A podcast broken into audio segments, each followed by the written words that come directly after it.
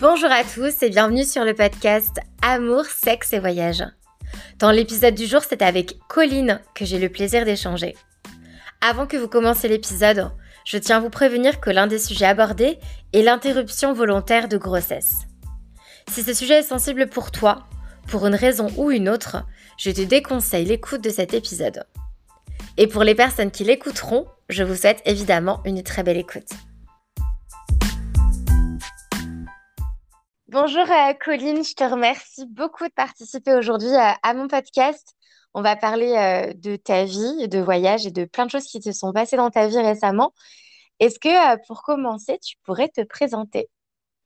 Bonjour à tous, bah, écoutez, alors je m'appelle Colline, j'ai 26 ans et là actuellement ben, je suis en Irlande. Après avoir voyagé pendant quelques années, j'ai décidé de, de repartir à l'aventure et me voilà arrivée depuis trois mois.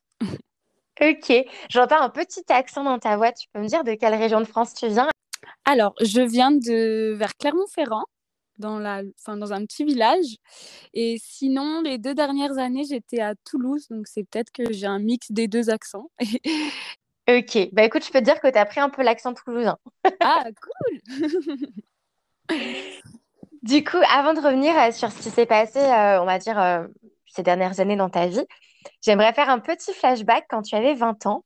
J'aimerais savoir où tu en étais dans ta vie à ce moment-là, tu vois, où tu habitais, ce que tu faisais, ce que tu projetais, comment tu te sentais dans ton corps, dans ta tête, enfin voilà, où t'en étais à ce moment-là dans ta vie alors, ben, j'étais, euh, je venais de finir mes études, donc j'avais fait un BTS en hôtellerie-restauration.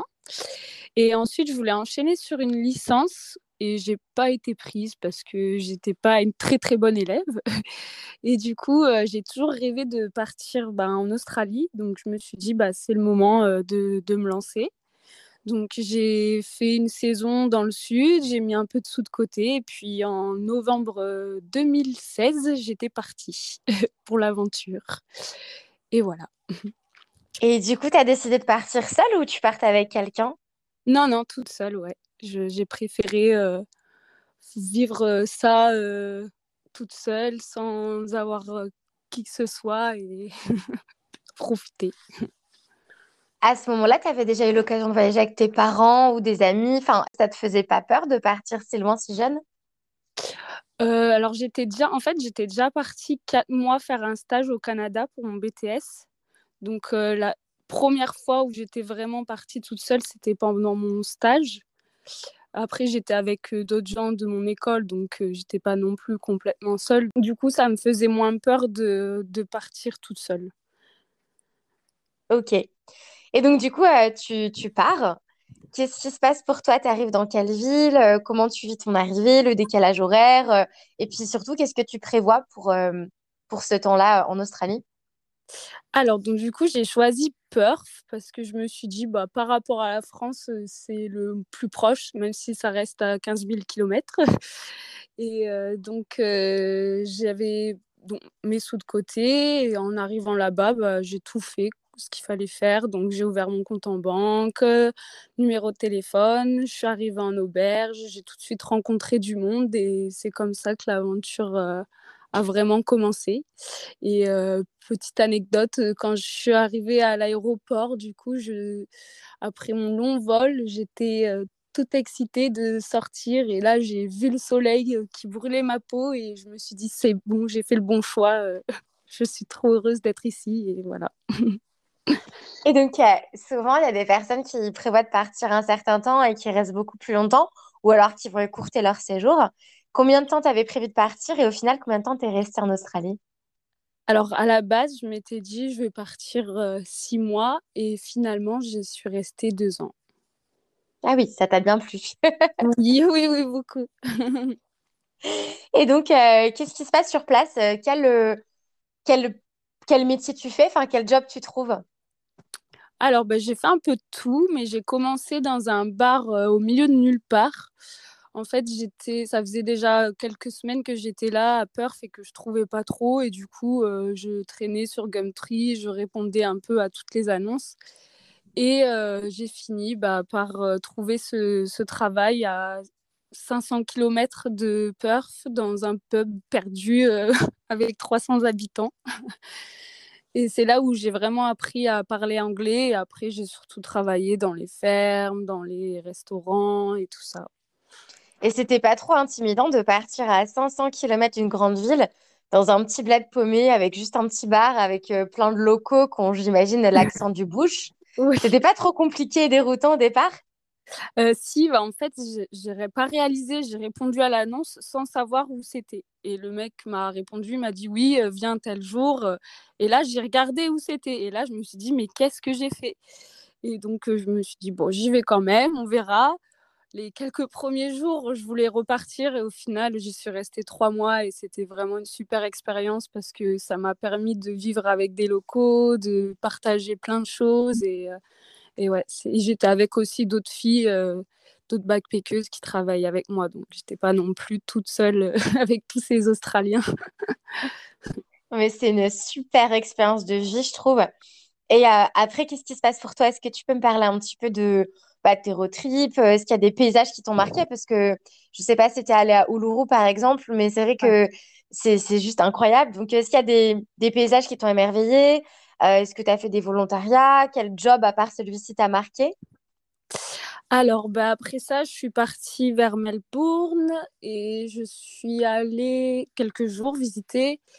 Et après, je suis repartie sur, dans le nord, à Catherine.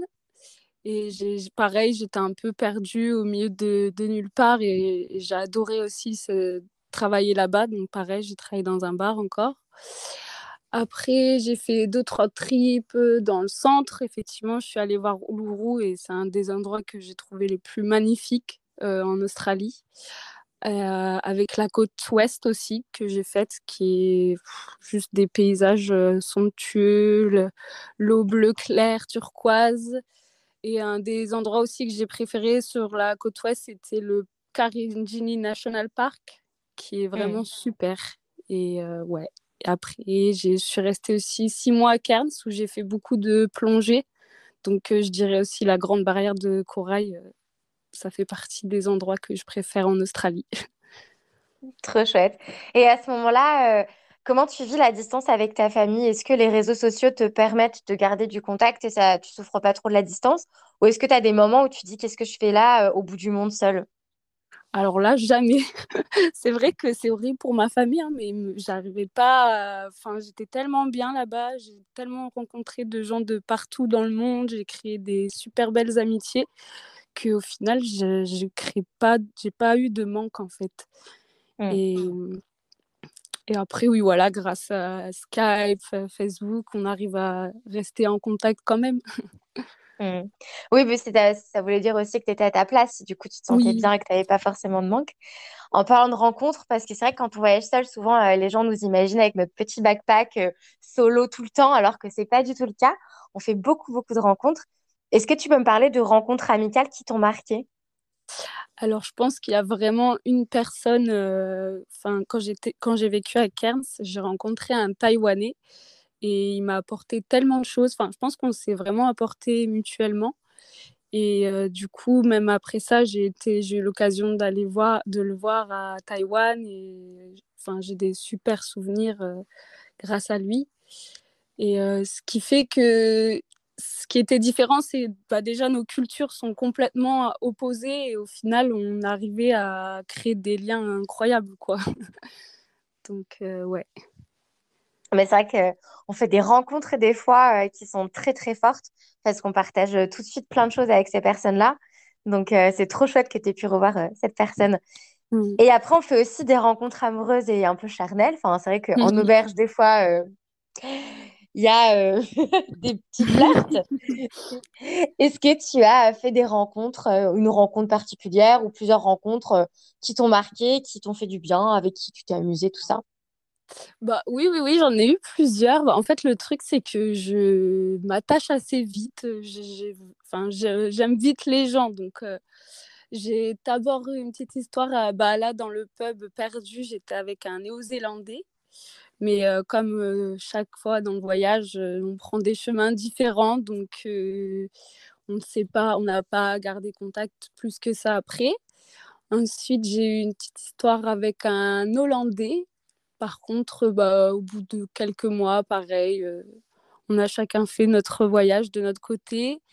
Et enfin, j'ai aussi rencontré en Australie un Anglais qui, par contre, là, j'étais plutôt attachée à lui, mais je devais partir de l'Australie. Donc, une fois de plus, nos chemins ont été séparés. Ok, ça me fait penser à moi. avant de partir d'Australie, j'avais aussi rencontré un Anglais. ah, c'est vrai? Oh, Oui. et du coup, bah, bah, je partais après pour, pour Bali. Et c'est vrai que bah, j'avais passé un certain temps avec, enfin, pas, pas longtemps, tu vois, mais quand même un, plusieurs jours, tu vois, je sais pas, une dizaine de jours. En vrai, c'est rien. Mais vu que c'était assez fort, bah, tu vis les choses à fond, tu profites et après, bah, tu sais que tu vas certainement plus te revoir. Tu vas être sur deux continents différents, donc c'est un peu compliqué. Comment euh, tu as vécu ce, petit deuil amoureux? Est-ce que ça t'a fait un petit peu mal au cœur ou, tu t'es fait une raison, puis de toute façon, tu repartais pour d'autres aventures? Bah, comme tu dis, même si ça dure pas longtemps, en fait, on vit tellement les choses plus, plus fort, même si ça faisait que quelques semaines. Euh, c'était Enfin, en fait, c'était une relation qui était assez spéciale dans le sens où j'avais jamais été autant connectée à, quelqu'un. Vraiment, j'avais jamais ressenti ça. Et il m'apportait vraiment beaucoup de positif. Je me sentais mieux dans ma peau. Je me sentais plus, plus spéciale, je sais pas. Donc, ça a été compliqué de, de, de se dire bah, qu'il n'y aurait pas d'avenir. En fait, on se dit bah, qu'est-ce que ça aurait été si on avait pu rester ensemble? Mais bon, c'est la vie et, voilà. Mmh. Et c'est vrai que je trouve que c'est incroyable comme on peut s'attacher très vite en voyage. Et même au niveau de la sexualité, moi, ma sexualité en France, elle était beaucoup moins décomplexée qu'en voyage. J'ai l'impression que c'est un peu la même chose pour tout le monde. Et, et que ce soit voilà, le sexe ou, les sentiments amoureux, et ben en fait, on se laisse hyper vite aller. Je sais pas, c'est un climat qui, qui fait que tout va très très vite. Donc euh, je comprends que oui, c'est ça brise un petit peu le cœur par moment, mais bon, après, il se faire une raison. Donc euh, tu passes euh, deux ans finalement donc, en Australie alors que tu n'avais pas du tout prévu de passer autant de temps. ensuite, tu vas quitter le pays. Où est-ce que tu décides de partir? Est-ce que tu vas rentrer en France ou tu vas partir autre part? Alors, je suis partie quelques mois en Asie. Après, j'ai fait un petit stop en France pour les fêtes. Et donc, j'ai fait le Cambodge, la Thaïlande. Donc, j'étais à Taïwan, voir mon ami. Et puis, après ça, je suis allée en Nouvelle-Zélande pour refaire le même visa. Ok. Quel pays t'a le plus marqué, tu dirais, toi, en Asie? Ouh là là. en fait, je les aime tous pour des, des, raisons différentes, mais je pense que Taïwan, ça reste quand même le pays qui m'a le plus marqué. Ok. Puis en plus, du coup, tu étais avec un local qui a pu te, ton ami qui a, qui a, pu te montrer plein de choses, quoi. C'est ça. Puis il y a beaucoup moins de touristes, ça fait vraiment plus authentique. Euh, c'est une culture euh, tellement incroyable aussi là-bas. Et ouais. ok. Et par rapport euh, au, au temple, au paysage, qu'est-ce qui t'a le plus émerveillé? Est-ce que tu as un paysage en Asie où, où tu es resté un peu scotché face à la beauté de la nature ou à la beauté de, de je sais pas, de, de, ruines, de constructions anciennes, etc. Alors attends, je réfléchis, quel paysage? Ben, Je pense à, à Taïwan, j'avais été visiter une forêt, euh, Alishan Forêt ça s'appelle, vraiment perdue euh, dans la montagne euh, taïwanaise et c'était euh, magnifique vraiment. Après, il y avait beaucoup de, touristes partout, donc ça cassait un peu le charme, mais c'était un moment, enfin, tu t'échappes vraiment de tout, de, ton quotidien. De... Et je me souviens sur le bus, sur le retour, le, paysage était incroyable. Toutes les montagnes, les, les champs de thé. De... Hmm. C'est la troisième personne euh, que j'ai interviewée sur le podcast qui me parle de Taïwan. Il euh, va bien falloir que je finisse par y aller un jour. Ah oui, ah oui, faut y aller. Ça donne envie en tout cas. Est-ce que euh, pendant ce voyage en Asie, tu as fait d'autres petites rencontres qu'on menait sur un petit flirt ou pas forcément à ce moment-là? Non, pas vraiment, non. Vu que je restais pas très longtemps, à chaque fois je partais au bout de 3-4 jours, j'ai pas vraiment eu de, de rencontres. oui, c'est vrai que c'était c'était différent par rapport à l'Australie où tu étais plus à chaque fois installé à chaque endroit pendant un certain temps. Là, c'était plus rythmé, tu partais euh, euh, plus fréquemment, quoi. C'est ça. ok. Euh, alors, du coup, on a parlé de, choses sympathiques. Tu as, parlé de trucs qui t'ont vraiment marqué d'un point de vue positif. je sais aussi que tu as vécu quelque chose de très difficile que tu m'as confié en privé. Est-ce que tu pourrais m'en parler, raconter tout ce que tu veux comme tu le veux, me raconter cette histoire qui bah, forcément te marquera à vie et qui, je pense, pourra peut-être parler à certaines personnes et, aider des personnes qui peuvent peut-être vivre cette situation-là. Oui, bien sûr. Bon, du coup, euh, donc, euh, je vais parler donc de mon avortement. Donc ça s'est passé, je suis rentrée, comme je disais, pour les fêtes en France. Et j'ai vu un ami, et donc il s'est passé ce qui s'est passé. Et donc, après cela, je suis repartie au bout de quelques semaines en voyage donc en Thaïlande. Et quelques jours après être, en être arrivée en Thaïlande, j'ai senti que quelque chose avait changé dans mon corps. J'avais plus mes règles, j'avais, j'étais plus tendue. Toutes ces choses que on se dit, bon, éventuellement il y a une grossesse. Mais j'ai voulu un peu faire un déni de tout ça. Donc j'ai laissé le temps passer. Puis un jour, je me suis dit non, là, il faut que je, que je le sache. Donc mon ami était parti chercher quelque chose et j'en ai profité pour aller acheter un test de grossesse et tout de suite, il était positif. Donc là, grand moment de, de solitude, de qu'est-ce que je vais faire? Je me suis mise à pleurer. Mon ami est revenu, donc je lui ai dit tout de suite Bon, je suis enceinte, je suis enceinte, je sais pas quoi faire. Euh. Il m'a calmée. après, j'ai voulu appeler ma mère. En fait, mon, mon premier sentiment, c'était faut que je rentre en France, j'ai besoin d'être avec ma famille, je ne peux pas être toute seule. Donc, j'ai essayé de l'appeler, mais ça répondait pas avec le décalage et tout ça. Donc, je me suis dit, qu'est-ce que je pourrais, quelle autre solution pourrait s'offrir à moi? Bien sûr, la Thaïlande, le pays où j'étais, l'avortement était interdit. Et puis, j'ai regardé les, les pays qui entouraient donc la Thaïlande et j'ai trouvé le Cambodge. Donc, je me suis dit, bon, bah, ça y est, j'ai trouvé la solution, je vais partir au Cambodge et, et ça ira. Donc, me voilà partie à Phnom Penh donc jusque-là, bah, j'étais plutôt sûre de moi, enfin aucun remords. Je me disais pas c'est grave, j'ai trouvé une solution, c'est pas grave. Donc j'ai pris rendez-vous dans, une clinique à Phnom Penh. Donc on a fait une échographie. Effectivement, ça faisait déjà six semaines que j'étais enceinte. Et donc, euh, elle m'a proposé de faire un, avortement par euh, voie médicamenteuse. Elle m'a prescrit les deux médicaments. Donc, le premier à prendre, euh, il faut les prendre sur deux jours. Donc, le premier qui sert à, tuer le fœtus, en fait. Donc, euh, je suis partie de la clinique, j'ai pris ce premier médicament et, là, j'ai commencé à, réaliser en fait ce que j'étais en train de faire, que j'étais ben, en train de tuer un petit être en fait. Et, là, j'ai vraiment commencé à ressentir vraiment de la tristesse et, et encore de la solitude. Et donc, euh, en plus, j'étais dans une auberge de jeunesse à, Phnom Penh, je connaissais personne, j'étais vraiment perdue, quoi. Et donc, euh, puis j'en avais parlé à personne, à part du coup bah, mon ami avec qui j'étais en Thaïlande. Et donc arrive le deuxième jour, et là, je prends le deuxième qui sert à faire bah, sortir le fœtus.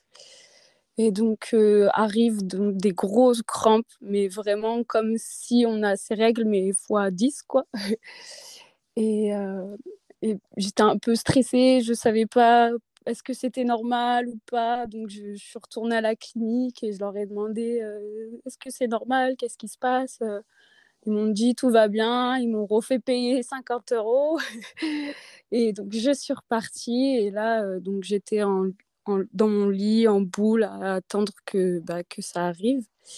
Et donc, et puis, enfin, en fait, aussi, ce que, ce que je réalise, c'est que avant que ça nous arrive, en fait, on ne sait pas vraiment comment ça se passe. Et, et là, c'est pour ça que j'étais perdue aussi. Et donc, je, je, suis allée aux toilettes et voilà, le fœtus est sorti. Et, là, je, j'ai juste explosé en larmes et je me suis sentie vide, en fait. Vraiment comme si bah, au final, même si je savais que j'allais pas le garder, j'avais quand même une certaine attache en fait. Et, et donc, euh, j'étais vide. C'est assez fou, il y a un gros tabou sur euh, effectivement euh, les IVG, les fausses couches. On parle pas forcément de ce que la personne va voir en fait, parce que bah, on expulse mmh. bah, voilà, un, un, embryon quoi.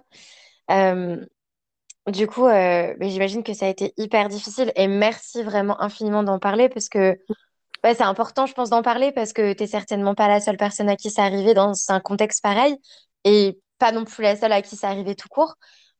Euh, et enfin, ouais, c'est assez fou. Avant de, de parler de, de l'après, juste pour, euh, pour situer, est-ce que du coup, tu avais eu un rapport à, à risque? Donc, tu t'étais pas protégée, tu prenais pas de contraceptif et vous aviez pas utilisé de préservatif? Ouais, exactement. J'avais aussi pris euh, quand même des risques. Euh, j'avais, en fait, j'avais arrêté la pilule à, ce moment-là et on avait un peu bu, donc euh, bah voilà quoi. Il n'y a pas vraiment d'excuses en soi, mais ouais, j'étais, on n'était pas protégés. Mmh. Et puis souvent, on a l'impression que ça arrive qu'aux autres. On se dit, c'est pas en une fois que je vais tomber enceinte. Euh, voilà, enfin, j'ai pas envie de prendre la pilule du lendemain, ça va me bousiller euh, mes, mon corps, mes hormones, mes, mon cycle et tout. Et puis au final, ben, ça, peut, euh, ça peut arriver même en une fois, donc c'est important de le, le rappeler. En tout cas, je te trouve hyper, enfin hyper courageuse d'en parler, puisque enfin, c'était il y a quelques années déjà, mais bon, je pense que c'est quelque chose qui va quand même te suivre à vie. Enfin, c'est un, un événement qui t'aura marqué à vie.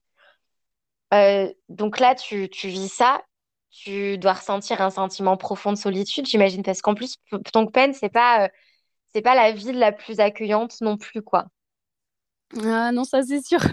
Je trouve qu'il y a vraiment une ambiance euh, un peu glauque qui se dégage de, cette ville. C'est bruyant, c'est non, c'est pas le meilleur endroit pour euh, se reposer ou.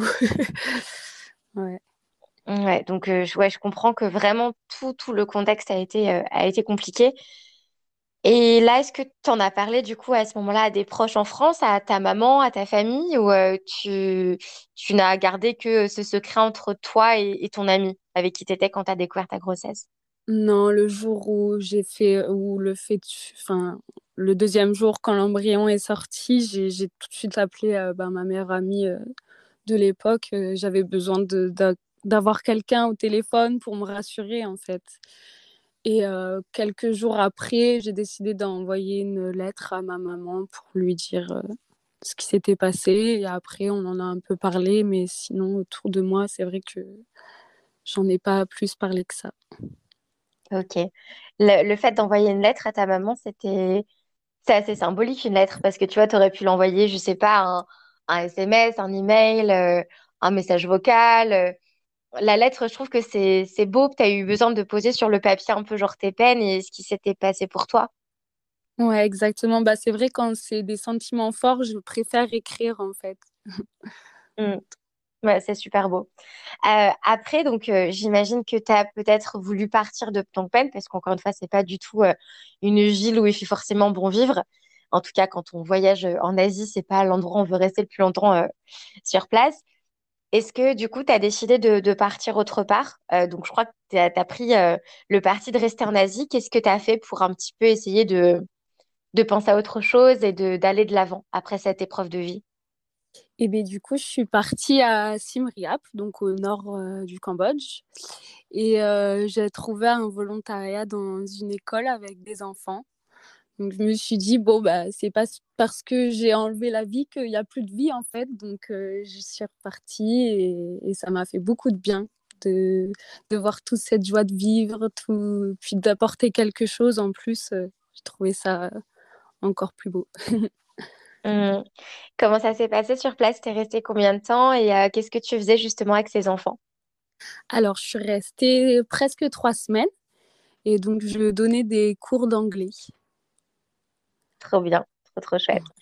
Et après cette expérience-là, est-ce que tu as continué un petit peu en Asie? Est-ce que tu es rentrée en France ou est-ce que tu es partie autre part?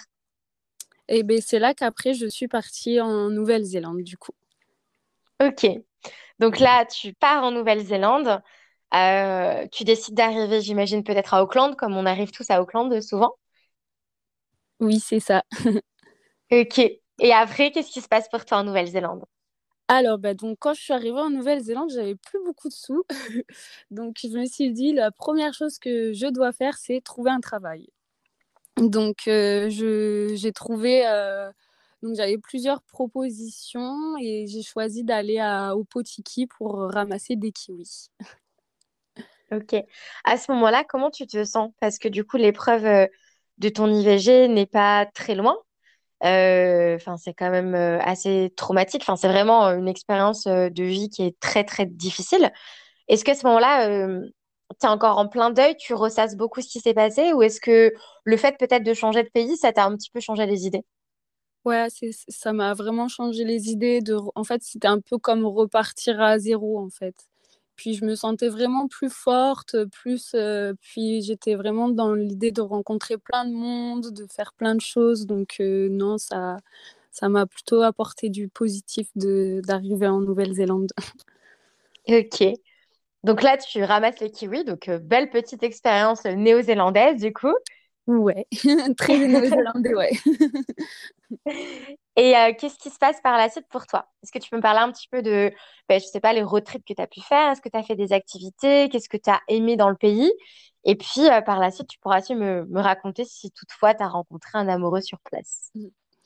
Alors, donc, euh, en Nouvelle-Zélande, j'ai beaucoup travaillé en fait. J'ai fait tous les, tous les fruits possibles, les prunings, tout ça. Mais euh, entre-temps, j'ai pu quand même voyager de l'île du Nord jusqu'à l'île du Sud. Et l'île du Sud, ça reste quand même, euh, pour les paysages, mon coup de cœur. Je trouve incroyable tout- toutes les montagnes, l'océan. Est-ce que tu es passé par Queenstown, là où j'habite? Oui, oui, oui, j'y suis allée. Donc, t'as dit, enfin, du coup, je pense que c'était du coup avant Covid. Donc, euh, tu verrais ces deux dernières années à, à quel point Queenstown ne ressemble pas à l'avant Covid. C'est beaucoup plus calme. C'est Ah c'est appréciable. c'est sûr que Queenstown, c'est plus connu. Enfin, il y a beaucoup de gens qui vont pour sortir, faire la fête, donc ça doit faire euh, un peu bizarre. C'est ça. Non, c'est vrai que non, là, c'est ap- appréciable. Tu vois, j'ai pas forcément hâte que tous les touristes Ouais, reviennent et réenvahissent euh, Ah, ce ça petit coin de paradis.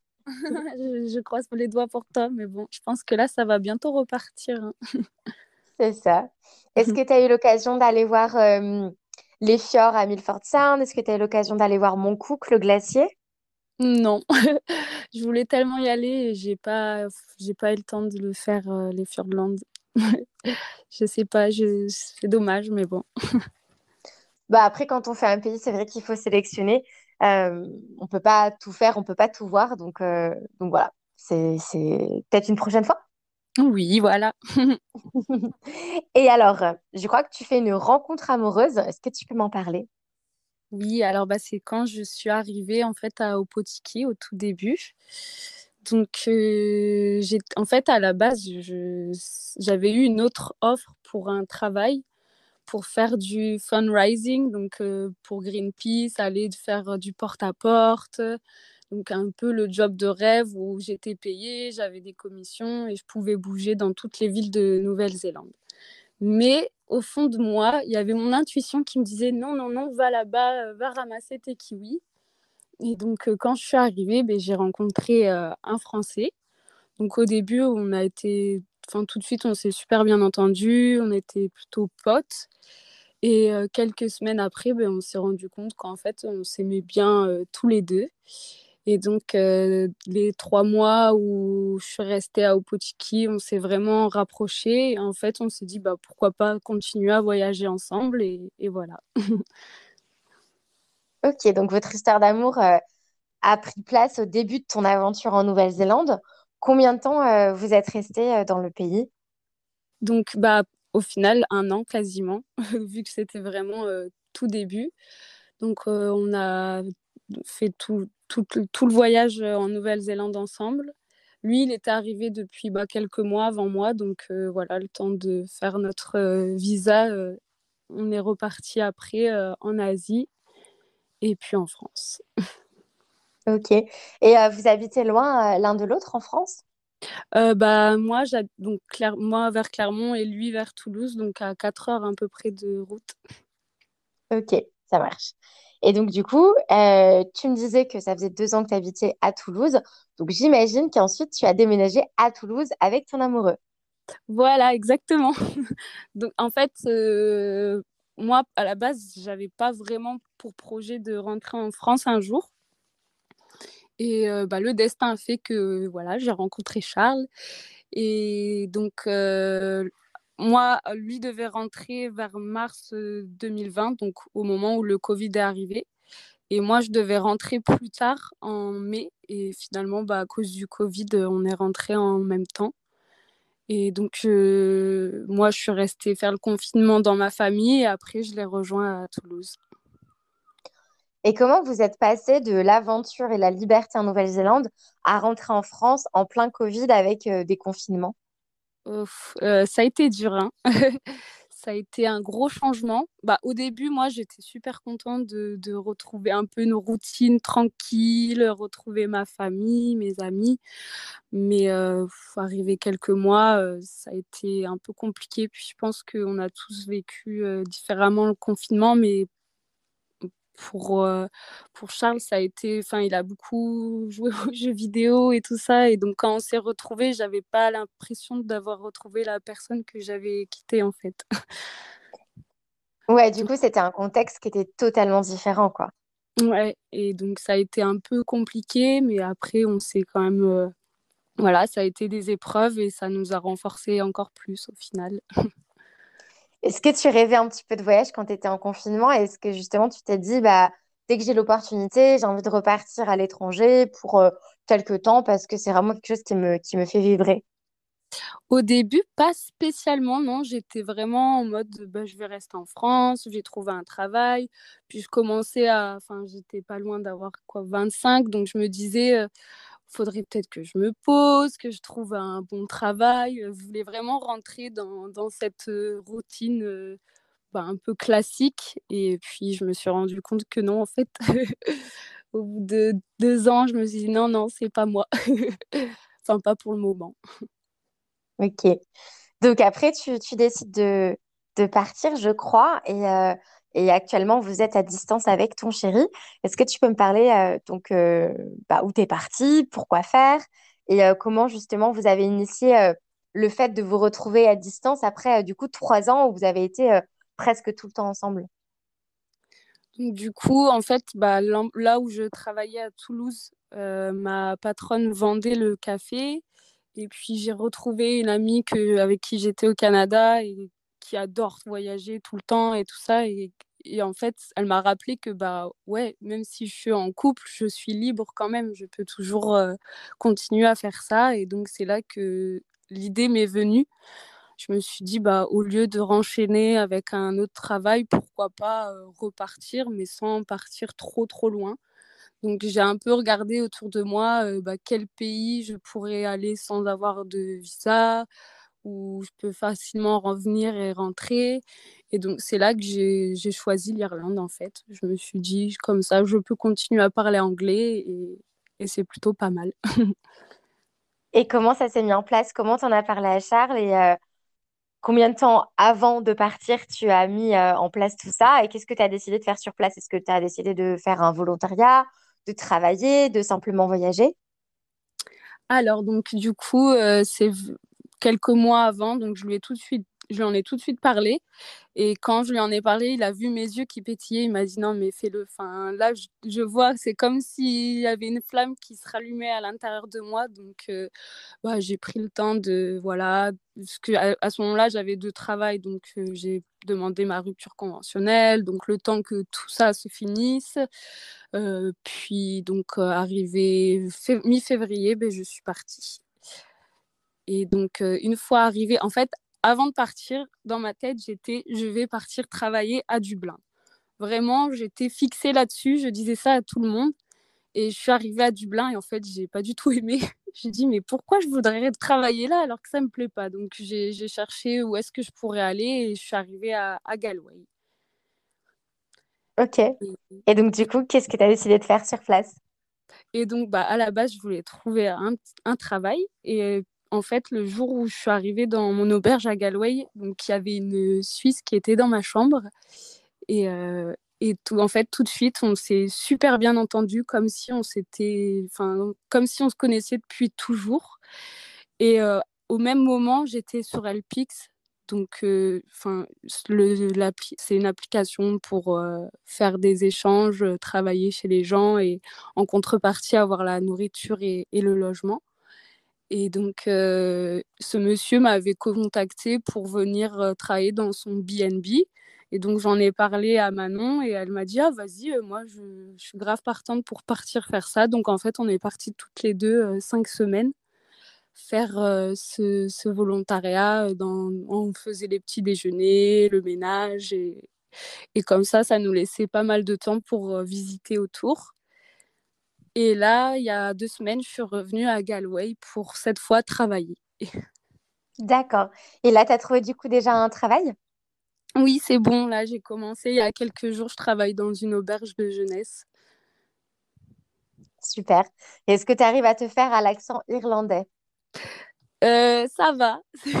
ça dépend en fait les, lesquels. Des fois, euh, j'arrive à comprendre, mais des fois, c'est incompréhensible.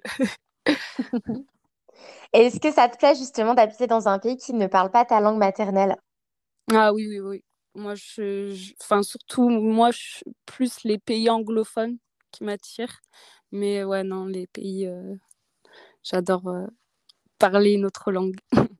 Mmh, je suis totalement d'accord. Et euh, du coup, qu'est-ce que tu dirais que le voyage t'a apporté ces dernières années? Est-ce que tu as vécu plein de choses? T'es tombée amoureuse? Tu as peut-être découvert des choses au niveau de ta sexualité puisque tu étais peut-être plus ouverte. je pense notamment quand tu étais en Australie. tu as vu des paysages incroyables. Enfin, qu'est-ce que tout ça, ça t'a apporté? Et puis, tu as aussi vécu aussi une expérience difficile. Bah, je pense que ça m'a apporté beaucoup de confiance en moi parce que de base, j'ai jamais j'ai jamais eu énormément de confiance. Et en fait, je, pense que je me suis trouvée dans le voyage. Ça m'a appris tellement sur moi, sur les autres, à être plus tolérante, plus ouverte et, juste plus heureuse en fait. Mmh, totalement. Et j'espère que ma question n'est pas trop maladroite, mais donc, cette expérience que tu as vécue, ton, avortement du coup que tu as vécu au Cambodge, c'était donc il y a, je dirais, 3-4 ans.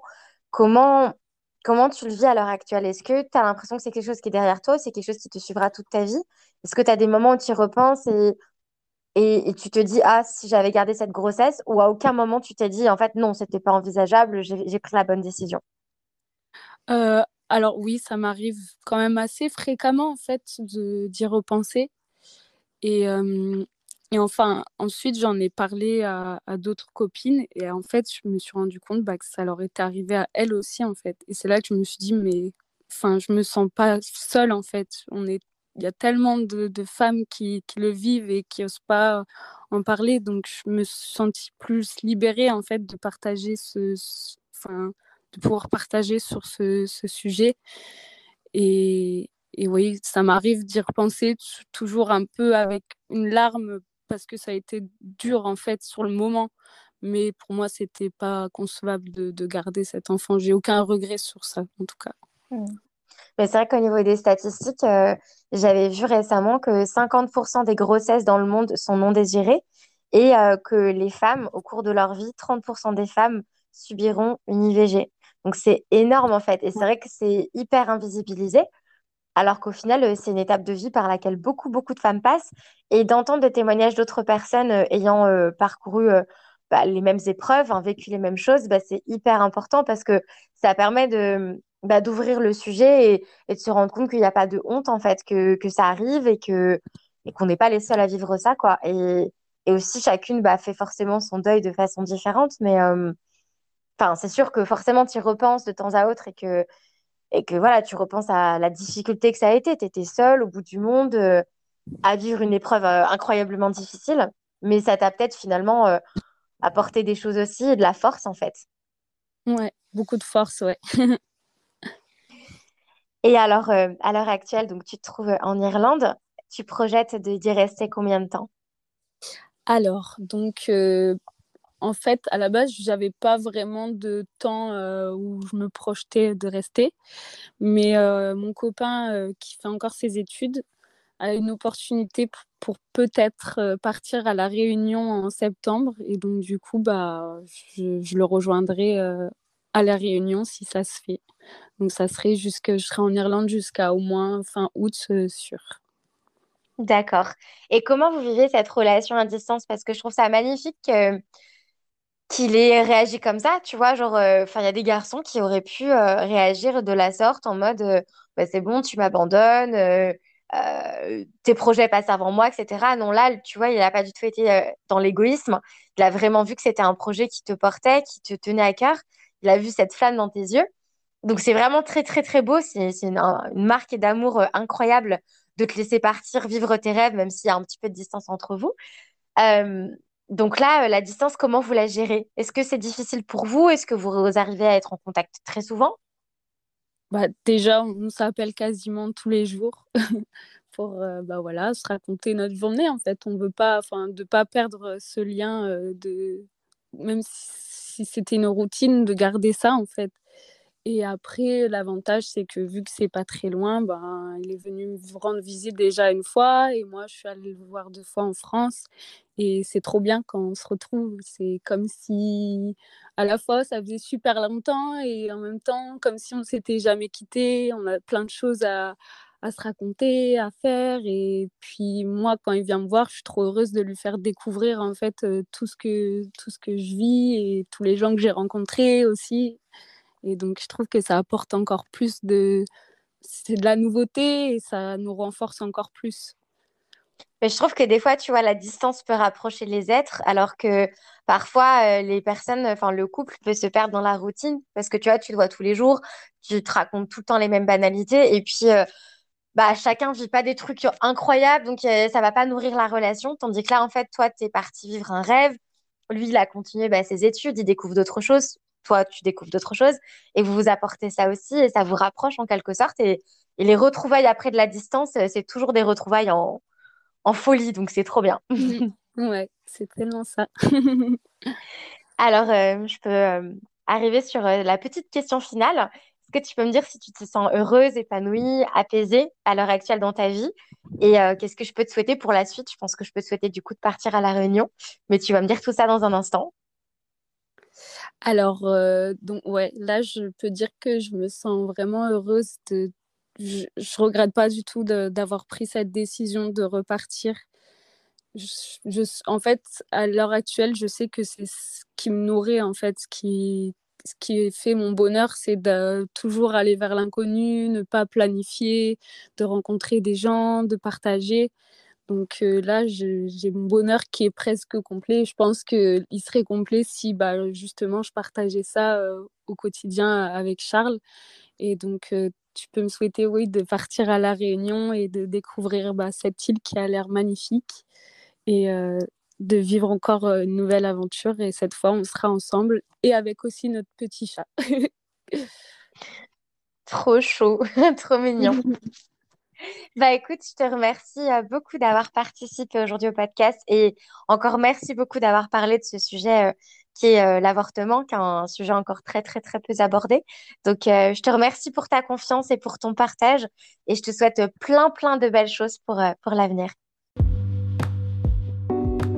Bah, merci avec plaisir. Je voulais juste aussi rajouter un petit truc. Je voulais faire une petite dédicace du coup à, à Manon avec qui je suis partie faire le LPX parce que c'est grâce à elle que j'ai découvert ton podcast en fait. Et, euh, et, là, au moment où elle écoutera ce podcast, je sais qu'elle sera dans sa montagne euh, en Suisse à travailler 15 heures par jour et que ça va lui apporter trop de bonheur d'écouter euh, ce podcast et cette petite dédicace. Donc je te fais des gros bisous Manon. Et puis merci beaucoup à toi aussi et à tout le monde qui vont écouter ce podcast. J'espère que ça aura apporté bah, plein de choses et, et voilà.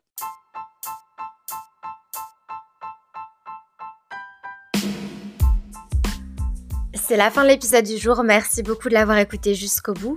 Et merci beaucoup, Colline, de t'être livrée sur un sujet si personnel. Merci aussi à Manon qui a fait découvrir le podcast à Colline. N'hésitez pas à faire comme Manon et partager le podcast autour de vous. Aussi, vous pouvez me retrouver sur les réseaux sociaux, sur la page Instagram du podcast, à Amour, Sexe, Voyage Podcast. À très vite!